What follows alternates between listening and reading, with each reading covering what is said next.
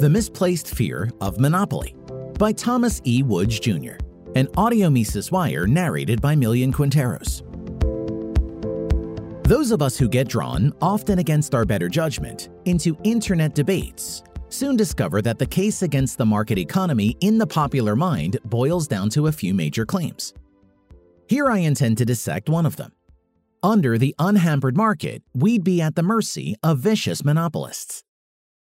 This fear can be attributed in part, no doubt, to the cartoon history of the 19th century. Virtually all of us were exposed to in school.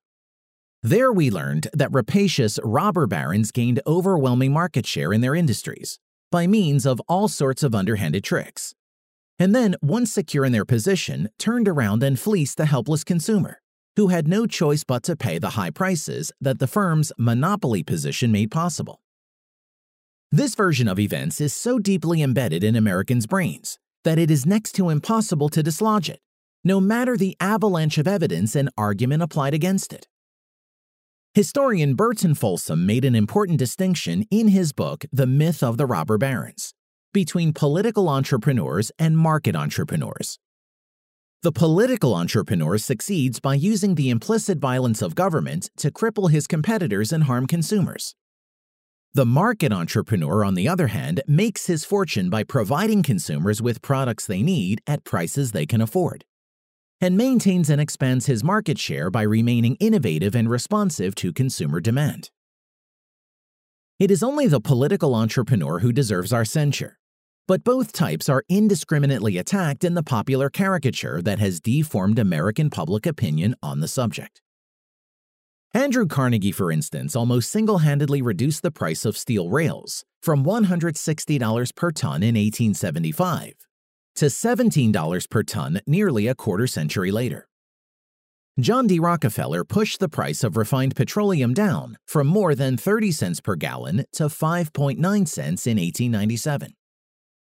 Cornelius Vanderbilt, operating earlier in the century, reduced fares on steamboat transit by 90, 95, and even 100%. On trips for which a fare was not charged, Vanderbilt earned his money by selling concessions on board. These are benefactors of mankind to be praised, not villains to be condemned. To be sure, there are caveats, as there always are in history. For a time, Carnegie did support steel tariffs.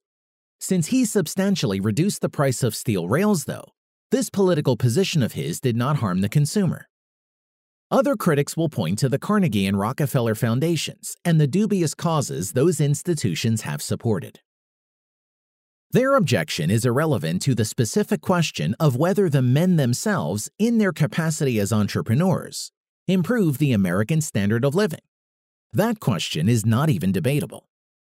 Mainstream economics identifies monopolists by their behavior, they earn premium profits by restricting output and raising prices.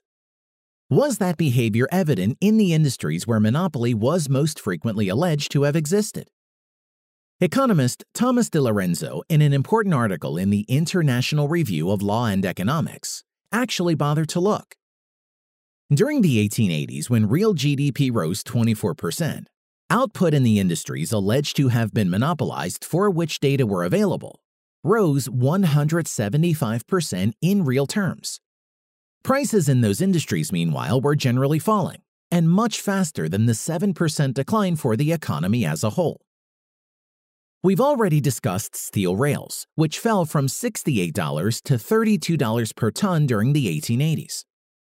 We might also note the price of zinc, which fell from $5.51 to $4.40 per pound, a 20% decline and refined sugar, which fell from 9 cents to 7 cents per pound, 22%. In fact, this pattern held true for all 17 supposedly monopolized industries, with the trivial exceptions of castor oil and matches. In other words, the story we thought we knew from our history class was a fake. Predatory pricing. Beyond the appeal to specific examples from history, Critics of the market propose plausible sounding scenarios in which firms might be able to harm consumer welfare. Larger firms can afford to lower their prices even below cost, as long as it takes to drive their smaller competitors out of business, the major argument runs. Once that task is accomplished, the larger firms can raise their prices and take advantage of consumers who no longer have any choice but to buy from them. That strategy on the part of larger firms is known as predatory pricing. Dominick Armentano, professor emeritus of economics at the University of Hartford, surveyed scores of important antitrust cases and failed to uncover a single successful example of predatory pricing. Chicago economist George Stigler noted that the theory has fallen into disfavor in professional circles. Today, it would be embarrassing to encounter this argument in professional discourse. There is a reason for that disfavor. The strategy is suicidal. For one thing, a large firm attempting predatory pricing must endure losses commensurate with its size. In other words, a firm holding, say, 90% of the market, competing with a firm holding the remaining 10% of the market, suffers losses on its 90% market share. Economist George Reisman correctly wonders what is supposed to be so brilliant and irresistible about a strategy that involves having a firm, albeit one with nine times the wealth and nine times the business, lose money at a rate nine times as great as the losses suffered by its competitors. The dominant firm, should it somehow succeed in driving all competitors from the market, must now drive prices back up to enjoy its windfall, without at the same time encouraging new entrants who will be attracted by the prospect of charging those high prices themselves into the field. Then the predatory pricing strategy must begin all over again, further postponing the moment when the hoped for premium profits kick in. New entrants into the field will be in a particularly strong position, since they can often acquire the assets of previous firms at fire sale prices during bankruptcy proceedings. During the period of the below cost pricing, meanwhile, consumers tend to stock up on the unusually inexpensive goods. This factor means it will take still longer for the dominant firm to recoup the losses it incurred from the predatory pricing. A chain store variant of the predatory pricing model runs like this. Chain stores can draw on the profits they earn in other markets to sustain them while they suffer losses in a new market, where they are trying to eliminate competitors by means of predatory pricing. But imagine a nationwide chain of grocery stores, which we'll call Megamart. Let's stipulate that Megamart has a thousand locations across the country and $1 billion of capital invested. That comes out to $1 million per store. Those who warn of monopoly contend that Megamart can bring to bear its entire fortune in order to drive all competitors from one particular market, into which it wants to expand. Now, for the sake of argument, we'll leave aside the empirical and theoretical problems with predatory pricing we've already established. Let's assume Megamart really could use its nationwide resources to drive all competitors from the field in a new market, and could even keep all potential competitors permanently out of the market out of sheer terror at being crushed by Megamart.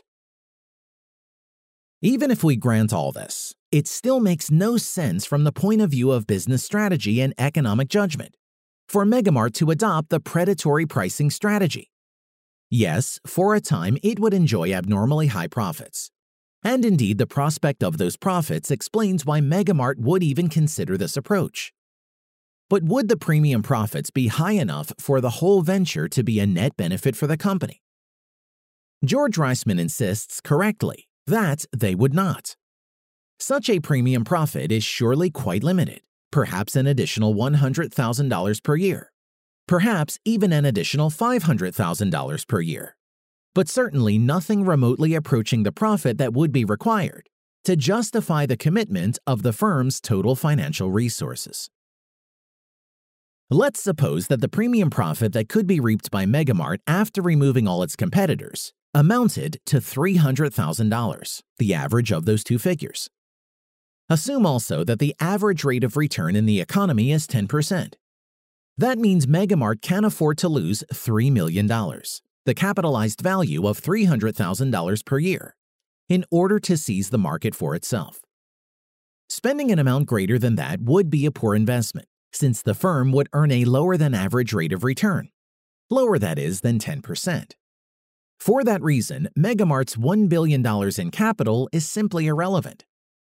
What follows from this, according to Reisman, is that everyone contemplating an investment in the grocery business who has an additional $5 million or even just $1 million to put up is on as good a footing as Megamart in attempting to achieve such premium profits. For it simply does not pay to invest additional capital beyond these sums. In other words, the predatory pricing game, if it actually could be played in these circumstances, would be open to a fairly substantial number of players, not just the extremely large, very rich firms, but everyone who had an additional capital available equal to the limited capitalized value of the monopoly gains that might be derived from an impingable location. Market defenses. Coming back to the more general predatory pricing claim, one final argument buries it forever. Economist Don Boudreaux invites us to imagine what would happen if Walmart adopted the predatory pricing strategy and embarked on a price war over pharmaceutical products, with the aim of driving other drug retailers from the market. Who would be harmed by this? Consumers, to be sure, as well as rival drug suppliers. But there's a less obvious set of victims, and it's they who hold the key to solving the alleged problem. Companies that distribute the drugs to Walmart also stand to lose. Why? Because if Walmart drives competitors from the field and then raises drug prices, which is the whole point of predatory pricing, then fewer drugs will be sold. It's as simple as the law of demand. At a higher price of a good, there is lower quantity demanded. That means a company like Merck, which distributes a lot of drugs to Walmart, will sell less of its product. Is Merck going to take that lying down? Of course not. Since a successful predatory pricing strategy for Walmart would mean lower sales and profits for Merck, it has a strong incentive to block Walmart's move. And it can do so by means of minimum or maximum resale price maintenance contracts. A minimum resale price maintenance agreement establishes a minimum selling price at which a retailer must sell a company's product. Such a minimum would make it impossible for Walmart to engage in predatory pricing in the first place. They would have to sell the product at the stipulated minimum price. At the very least, they could not go any lower. Maximum resale price maintenance agreements would allow a company, once predatory pricing has succeeded, and again, for the sake of argument, we set aside all the reasons we've given for why predatory pricing can't work, to limit the extent of the damage. It would forbid a retailer to sell its product above a stipulated price. Walmart's putative monopoly profits could not be realized to any great extent under such an arrangement. In other words, profits all across the structure of production are threatened when one stage, whether retailing or anything else, attempts to reap so called monopoly profits. You can bet that firms threatened with a reduction in their own profits will be particularly alert to the various ways in which they can prevent the creation of monopolies. What about the De Beers Diamond Cartel? Surely that is an example of free market monopoly, defying the economist's assurance that cartels on a free market tend to be unstable and short lived. In fact, there has been no free market in diamonds. The South African government nationalized all diamond mines, even ones it hadn't yet discovered. Thus, a property owner who discovers diamonds on his property finds ownership title instantly transferred to the government. Mine operators, in turn, who lease the mines must get a license from the government.